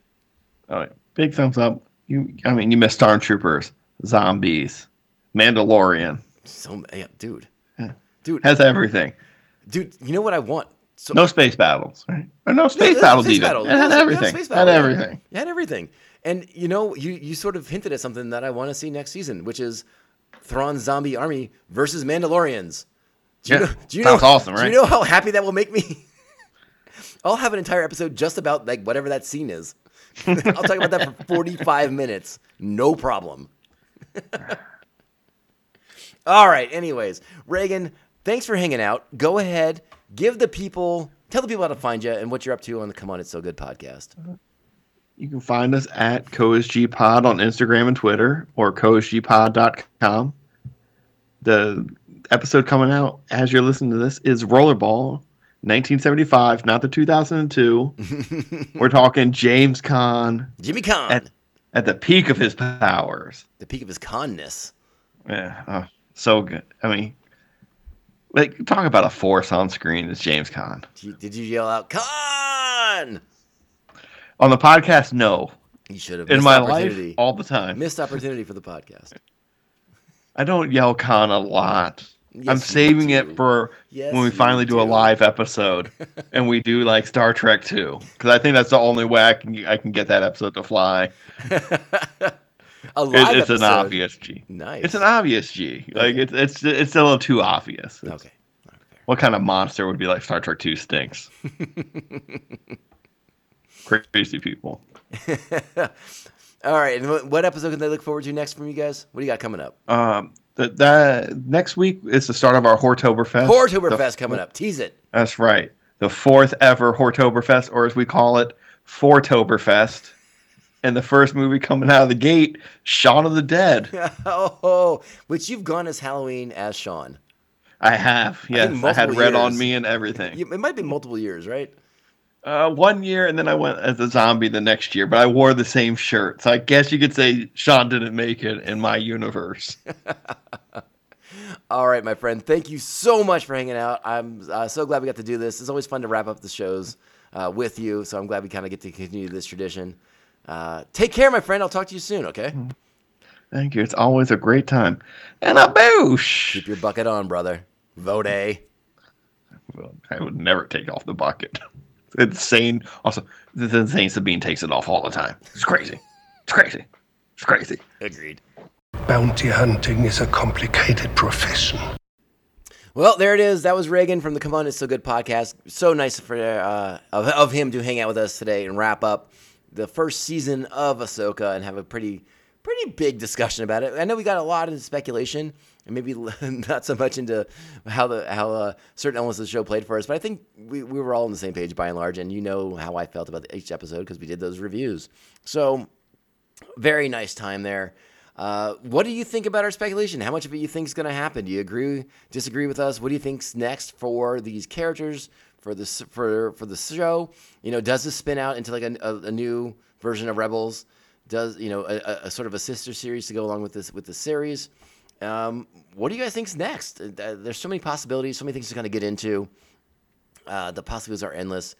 And as as we sort of discussed at the top of the of the episode, you know, if that actor strike does get resolved in the next week or so here, uh, perhaps that's when the studios will begin to announce uh, their future plans for, for what is next. You know, I'm, I'm sure Filoni has his vision. I'm sure now that the writers portion of the of the strike is over, maybe he's already hard at work on on what's to come as far as uh, season two of Ahsoka, whatever his contributions to next, the next season of The Mandalorian will be, uh, and and possibly to his own film that will wrap up this entire this entire New Republic saga that we've been been uh, immersed in since since the debut of The Mandalorian.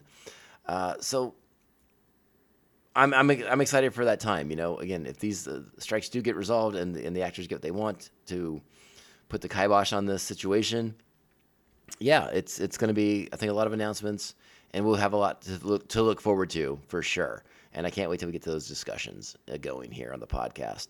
That being said, um, you know, now that Ahsoka's behind us, it is time to get back to Star Wars: The Clone Wars rewatch series. We are getting ready to kick off uh, the the uh, the abbreviated, the shortened season six. The the the what was initially the final season uh, that that got the kibosh when Disney acquired Lucasfilm.